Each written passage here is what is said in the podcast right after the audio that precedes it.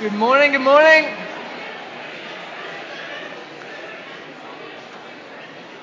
You are incredibly welcome. If you're a guest or a visitor, uh, we hope that you feel at home and at ease, that you've had some coffee, at least somebody has said something remotely kind to you, and uh, that you feel at home among us. I want to start, uh, if we haven't met before, I'm Andy, part of the team here. Could you get me some water, please? Nah, germs. it's my wife. Um,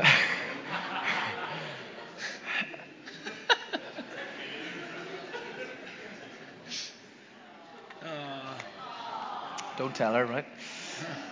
Um, yeah, so if we haven't met I'm Andy and part of the team here, I just want to start this morning by saying thank you to any of you who prayed for us last week. We went on retreat with our staff uh, for 48 hours last week. We invited you to pray that nobody would kill anybody. And um, thank you so much, darling. I love you a lot.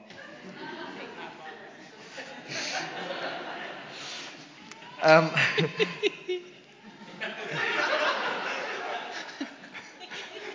all right there. Um, this isn't an exaggeration. Uh, our time on retreat um, exceeded our wildest expectations. Um, it was the most uh, profound, fun, um, incredible 48 hours, and uh, we laughed a lot, we cried a lot, and um, God really spoke to us powerfully. So I just want to say thank you so much to those of you who did actually pray for us. Um, you know, it's funny, like church is weird where like people ask you to pray for things all the time, and um, sometimes you can think, well, yeah, I'll, I'll do that, and nothing really happen. Honestly, I cannot describe to you. Um, well, let me just give you this example.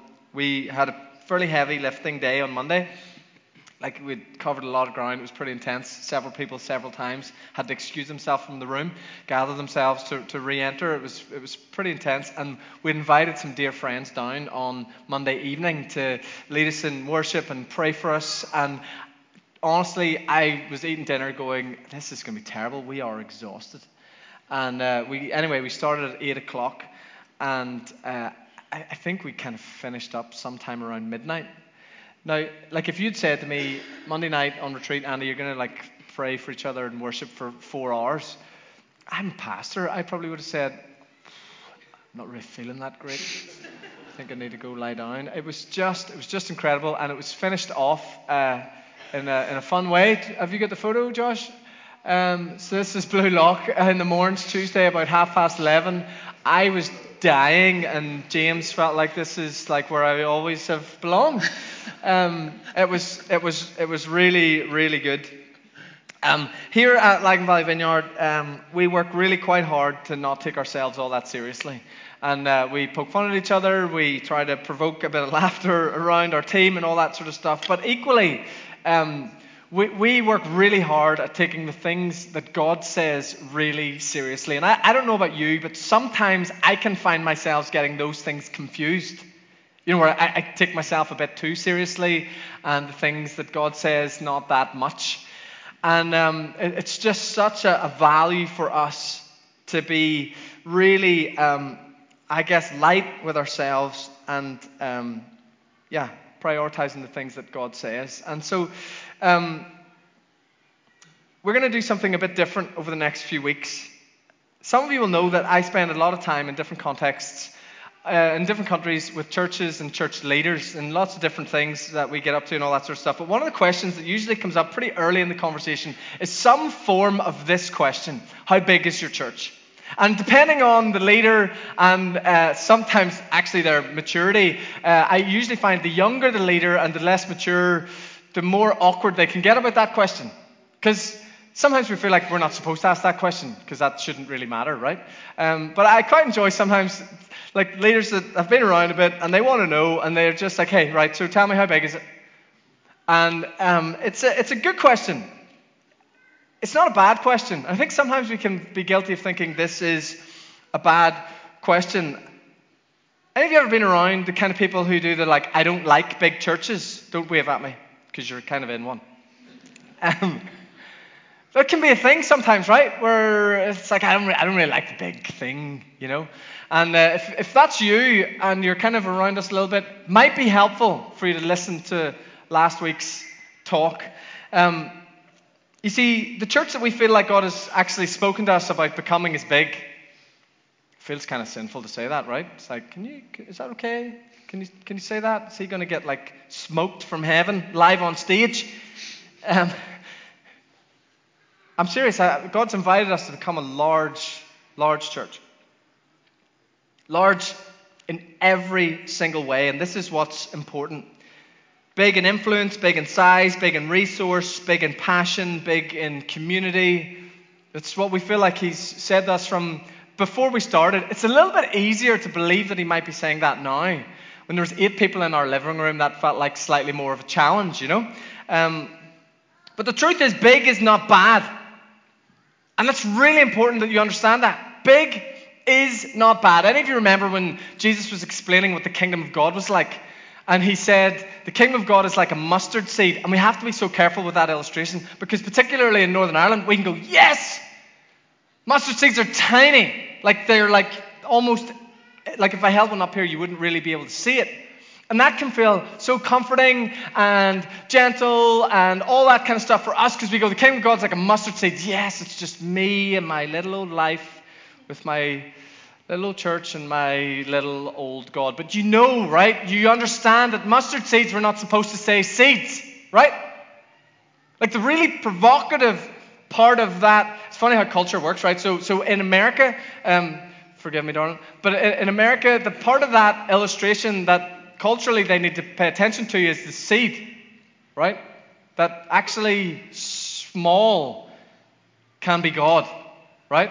But Northern Ireland, we're the opposite. The part of the parable that we need to actually embrace is the point of the seed is that it becomes a massive, massive tree. Mustard seeds become trees or bushes somewhere between six to nine meters high and six to nine meters wide. I don't know what the word is for like three dimensional square. Someone can help me out afterwards. But literally like six to nine meters high and six to nine meters kind of wide, right? Like it's massive. It's impossible to miss. Absolutely and utterly huge. Like if you were walking through the park and there was a full grown mustard tree there, you would go, look at the size of that thing. That's what Jesus says the kingdom of God is like. It starts in this tiny thing that's really, really easy to miss, but it's supposed to become this enormous thing that's impossible to miss. That's our destiny as a people, as a family, that, yeah, we are supposed to embrace small beginnings and look for God in the hidden places and corners of our life, which would be easy to write off and ignore. But it's not supposed to stay there. It's not supposed to stay there. A mustard seed is designed to grow into an enormous thing.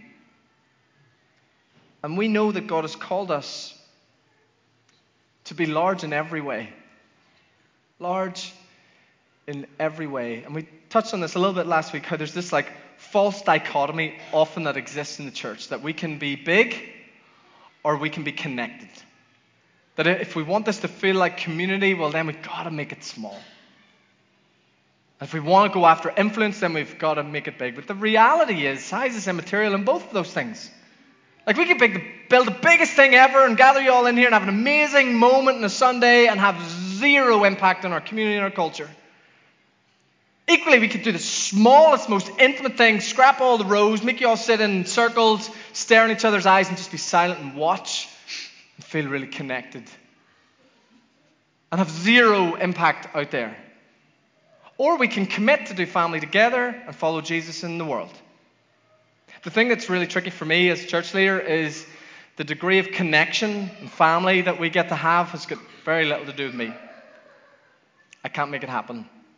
It's got everything to do with your commitment to walk across the room and introduce yourself to somebody, show up at a tribe, build some friendship, all that sort of stuff. It's, it's all about you. Now, we know that God has invited us to join Him in growing into a large tree in every single way. But I have to be really honest with you. Over the last few years, we've been guilty of really focusing on just a couple of metrics.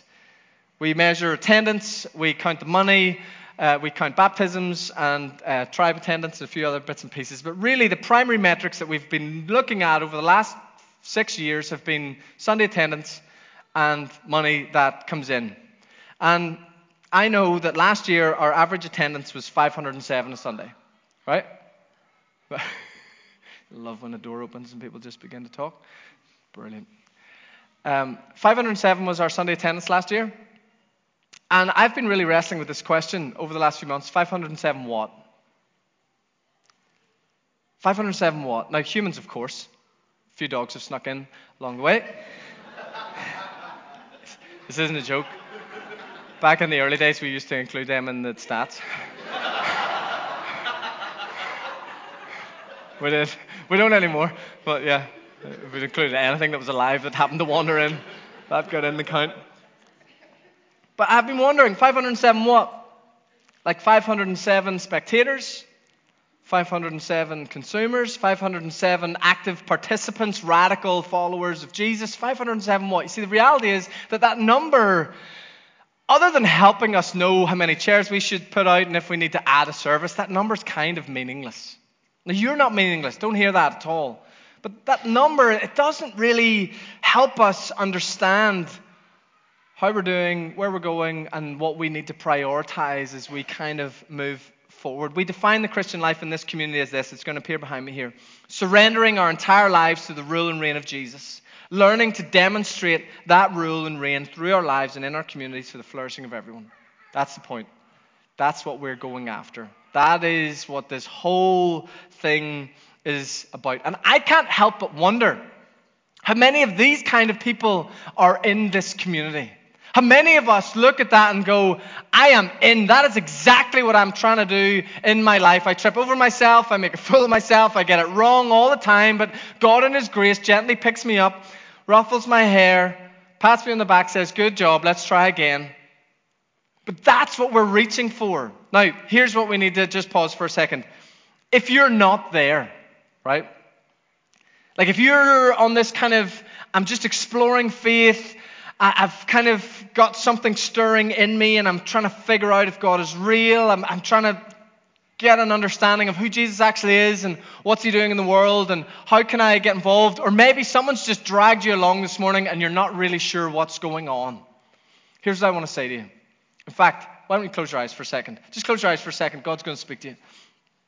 If you're in that place of like, I'm not sure whether I'm doing this well, I'm not even sure if I believe in this, this is what God would say to you this morning, right now in this moment. You are welcome. You're welcome. You are welcome. You're welcome. Open your eyes before you fall asleep. You see, this statement is not supposed to be exclusive. This isn't some sort of holy club that we're trying to build where the people that really get it and understand it and do it well get to get in. This statement is actually for the broken and the messed up, for the confused and the lonely. It's for all of us. That we get to say yes in surrendering our entire lives to the rule and reign of Jesus and learn to demonstrate that rule and reign through our lives, in our communities, for the flourishing of everyone. See, we long for you to discover that Jesus is actually alive, that he's real, and that surrendering your whole life to him is the best thing you could ever do for you, for your family, for this community, region, province, island indeed for the world. And I, I, I want to know, and we want to know, how, how many of us would say yes. Caveated with, we get it wrong loads. That's kind of a given, right? But that's what we are, that's what we're shooting for. We know that this is impossible to achieve without a deeply intimate friendship with God. And so we're going to measure how often we pray and engage the scriptures. We know that this produces a desire within us to see those around us experience the same thing. And so we're going to measure our evangelistic fervor and ability. How regularly do we share faith?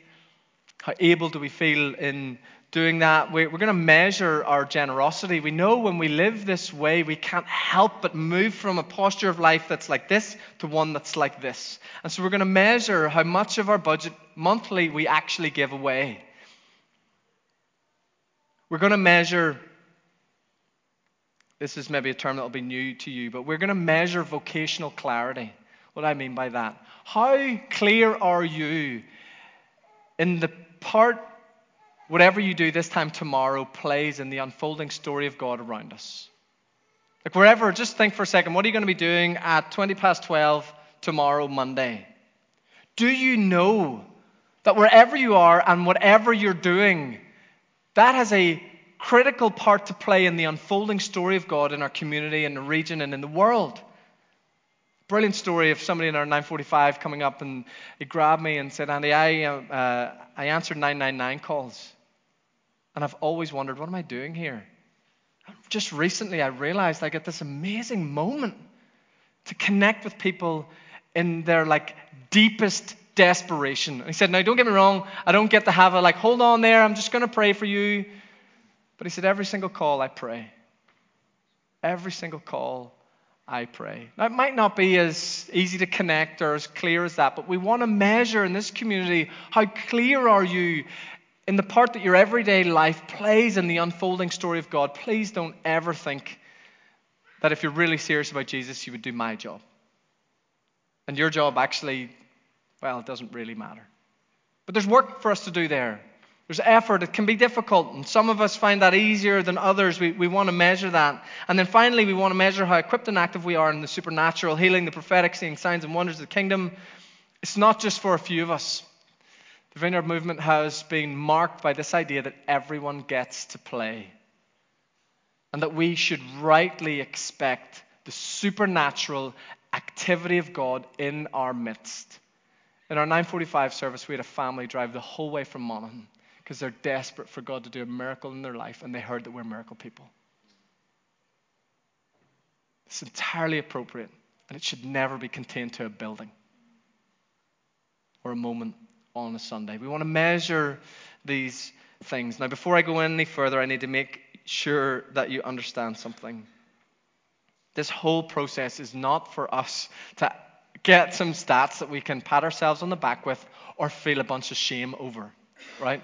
We want to get some really accurate information about how we're actually doing and what we feel like God has asked us to do here so that we can prioritize and pray and move forward in areas perhaps that we're weak in or push the accelerator on things that we feel like the Lord's really doing around us.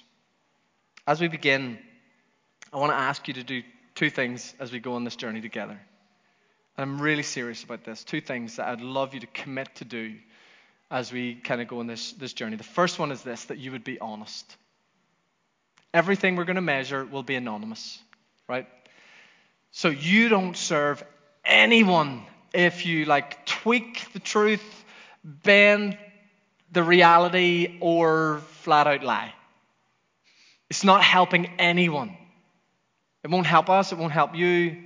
So please, would you commit to be really, really honest? The second is equally as important. Would you commit to be gentle with yourself? I fully expect over the next six weeks for us to bump into some things that make us a little bit uncomfortable.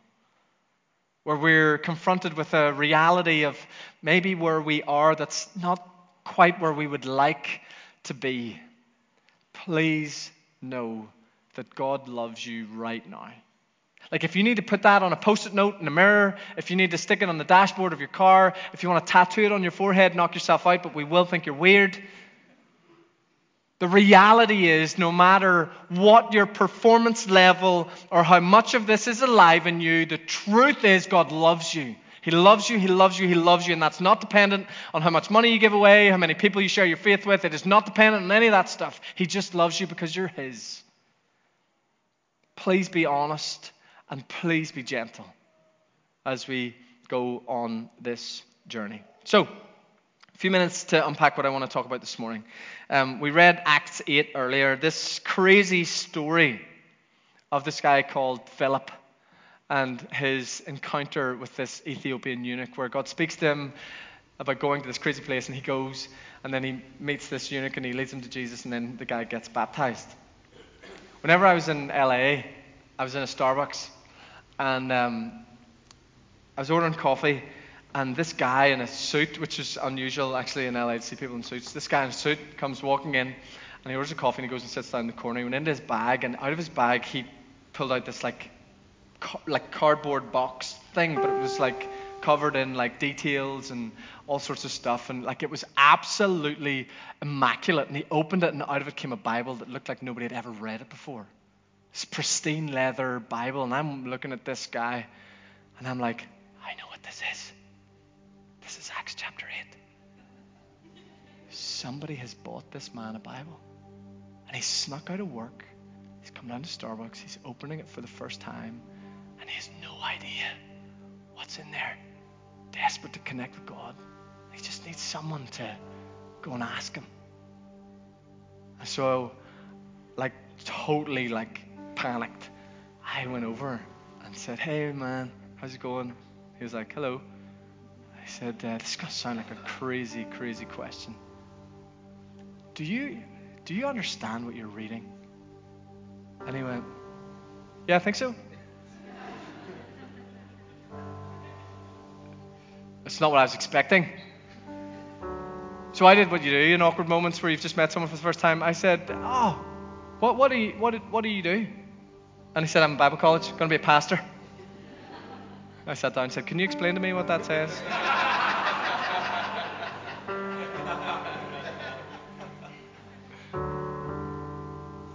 Story is. Uh, it's just, I, I just love this story. That was like a fairly humbling moment for me. It was kind of helpful.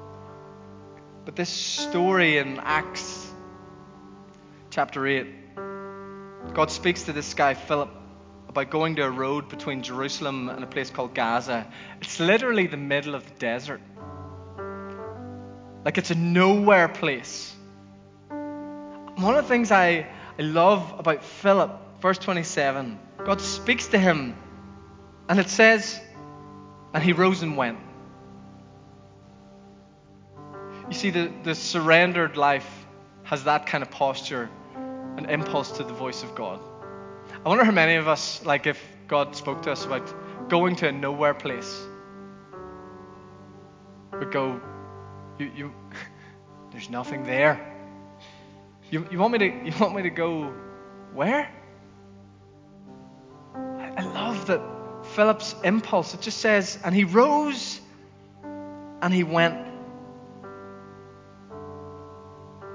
You see, for some time, you may have heard that the whole point of this thing called Christianity and the gospel is to invite Jesus into your heart. That he can take up residence there alongside chocolate and your favorite football team, maybe your family, maybe even Derry Girls. Whatever your current affections are, that we would invite Jesus into our heart and, and he would come and he would live there with all the other things that we love. You see, that's not really the gospel at all. Jesus didn't live and die and rise, defeating death so that he could be a part of your life. Actually, this whole thing called the gospel is not really about inviting Jesus into your life at all. It's about you hearing him invite you into his. It's about you learning to say, Jesus is King. He's Lord. This is old Sunday school expression that He's either Lord of all or not Lord at all. He won't compete with chocolate. He won't compete with Liverpool. He won't compete with Derry Girls. I'm sure he thinks it's really funny. He longs to rule in our lives. That's the story, and Philip gets this. He goes, he just gets up and goes. Hey, Philip, go to that nowhere place. Okay, and he goes. And it says that when he gets there, I love this. It says when he gets there, God speaks to him again. Like, I, that uh, frustrates the life out of me. Because if God speaks to me about going to like a random place, I want to say, what for? What do you want me to do there? Often there's silence.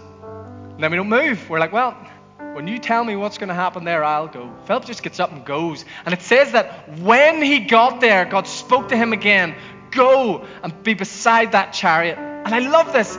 It's like I have a 10 month old spaniel at the minute, she's a bit mad. But actually, like, she's becoming more obedient. She loves to, like, chase things. And I've got her now, like, before I play with the ball, she'll sit and she'll stay, and I'll throw the ball, and she doesn't move until I say, get out. And when I do that and say, get out, she is like, straight after the ball. It's like Philip arrives, he's in the nowhere place, he's like waiting. It says that God speaks to him, go and stand beside the chariot. And the text says that when God said that, he ran. He runs. God speaks to him again, and he runs beside the chariot. He doesn't go, that looks like an important chariot. What's going to happen to me over there? Those people might not like me if I get over there. Like if it's me, I might kind of, you know, be cool. Like I'm just happen to walk the same direction as the chariot and kind of like, you know, gentle convergence, you know. God speaks to him again and he runs. He runs beside the chariot. And as he's walking beside the chariot, he hears this man reading from the scriptures on his way home from Jerusalem. This guy is desperate to connect with God. He's just reached out, tried to connect. On his way home, not satisfied, wrestling with this mystery of God in the world, reading the scriptures, trying to understand. Philip hears and asks a question that's received much better than mine was in LA Do you understand what you're reading? And the man says, How can I? unless someone explains it to me? How can I unless someone explains it to me? And Philip gets invited up into the chariot, starts in that text, and works right through the Old Testament up into the New that hasn't been written yet and explains the gospel to this guy. It gives his life to Jesus. And then he says, Hey, there's some water. What's keeping me? What's holding me back from being baptized? And Philip says, Absolutely nothing. Let's do it. And they get out of the chariot. He baptizes him. Then, minor detail, Philip gets teleported away somewhere else. Any of you into metaphysics or interested in teleportation? Develop a radical obedience to the voice of God in your life. You see, it's in the context of obedience and sacrifice that things beyond our wildest dreams get open to us for our lives. We're waiting for God to move. And it's in the context of our response to Him that things get open to us that we would never dare to dream possible for our lives.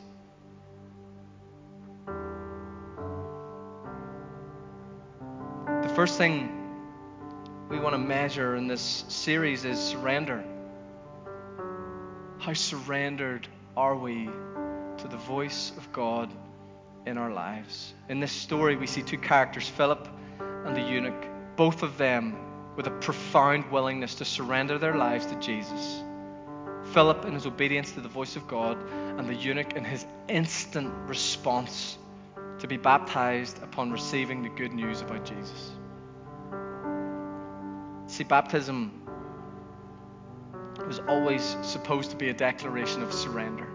It amazes me how we get this so confused in the church. The waters of baptism are supposed to say that we willingly choose to die to our old selves. We go into the water, and in the power of the Holy Spirit are raised a new creation with a new identity as that a child of God. Listen to me. Baptism is a declaration of new life, not mature life. I can't tell you the amount of people tell me that they've surrendered their lives to Jesus, and I'm like, brilliant, let's get you baptized. And they're like, oh, I'm not ready for that. Not mature enough. I've been at a few births of actual babies. Just imagine, right? This is going to get a bit weird for a second, sorry. Just imagine a newborn baby is born and they can walk. Like that freak you right out, wouldn't it? Hooray, it's a boy, and there he goes. somehow we have confused this idea that this moment that's supposed to symbolize new life actually symbolizes mature life. It's nonsense. Acts chapter 2, Peter preaches. 3,000 people respond and get baptized. They're babies. Their lives are still a complete mess. They've yet to figure so much out. And by the way, many of us who've been doing this for a while have still got a bit of mess. Baptism is a declaration of new life, not mature life. It's a declaration of surrender. Quick history lesson in baptism. Baptism was going on for way longer than Jesus and the church. You see it in uh, John when he's in the Jordan. And uh, you, you, notice if you read the, the Gospels, you'll hear all these mentions of pools throughout the city. Like it wasn't like Jerusalem was the ultimate pool party city, right? It's just like public pools everywhere where you know you get your cocktail and you dangle your feet in. That's not what's going on. Baptism is simply ceremonial washing. If you wanted to go and worship God, right? The odds were that you'd been up to all sorts of nonsense that week. You couldn't bring your mess into the presence of God. And so, a building like this, temple where you're going to come worship God, outside there would be pools for you literally to go and be immersed in. Or massive big jugs with big things that you could scoop in and you would pour water over yourself. It was a ceremonial cleansing. I love this. If you remember the wedding at Cana, Jesus' first miracle, it's that water that he turns into wine. Ceremonial washing water. So, water that's supposed to make you holy, he turns into wine.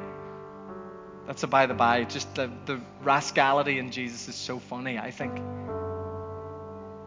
This idea of ceremonial washing, this is what's going on, where you can't bring your mess into the presence of God, and so you wash and then you can come in. And the next week, you're going to get into all sorts of nonsense again. You come back to worship, you wash again.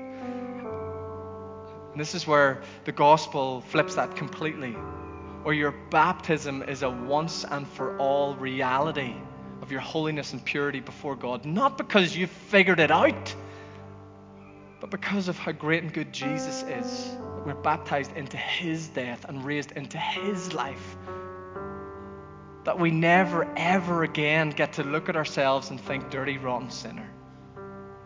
It's a perversion of the gospel. That in our surrendering to Jesus, we get raised to this new life where we never need to be cleansed again. It feels so wrong, doesn't it? Wait a second. You don't know what I was at last night. You don't know the things that happened to me last week. You don't know how messed up my life is. This is why Paul, if you read Paul in the New Testament, talks often about living up to your baptism living a life worthy of the call that you've received. That that moment was a declaration of transformation and new identity. Stop going back to empty wells. Stop living into that old life. Embrace the new identity and walk in it. It's why Paul writes. It's mad when he writes to churches, he writes to the saints in that place. Like if he was alive and he was writing to you, he'd start the letter to the saints in Lagan Valley Vineyard. And we want to go, You're mad. Have you seen our lives? And he goes, Have you seen Jesus's? Because that's who God sees when he looks at you. When you surrender your life to Jesus, that's the lens that comes on all your stuff. And it sets us free and enables us to inhabit that identity that we sing of, that we are His kids. Loved and accepted, learning to walk free from all of the mess that so easily entangles us. I wonder how surrendered is your life? I wonder, I say this so gently because I am so guilty of this. How often have we allowed Jesus to just be part? When He wants to reign. Because it's the best thing for us, it's the best thing for our families, it's the best thing for our community, it's the best thing for the world around us that we would learn to let Him reign. And that with him, we would get to demonstrate his reign all around us. That when a family land here going, We heard you're the miracle people, not because we've got some sort of strength or stuff in and of ourselves, but we get to go, Yeah, we are. Because Jesus is here. So, how surrendered is your life? I want to uh, take a moment and pray for us. Then we're gonna uh, we're gonna respond. If you're comfortable, just close your eyes for a second.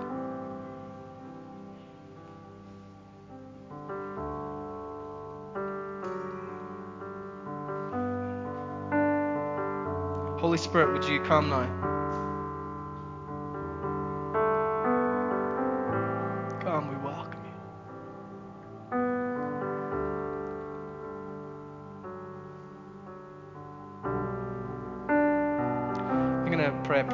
Myself. And uh, if you want to, I'd invite you to join in for yourself, but feel no pressure.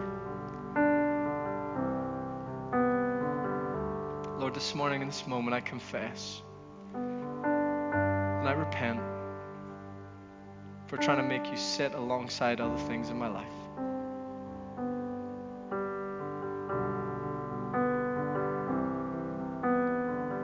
I repent of thinking that this whole thing was about inviting you into my life. And Lord, this morning I hear your invitation once again to step into your life.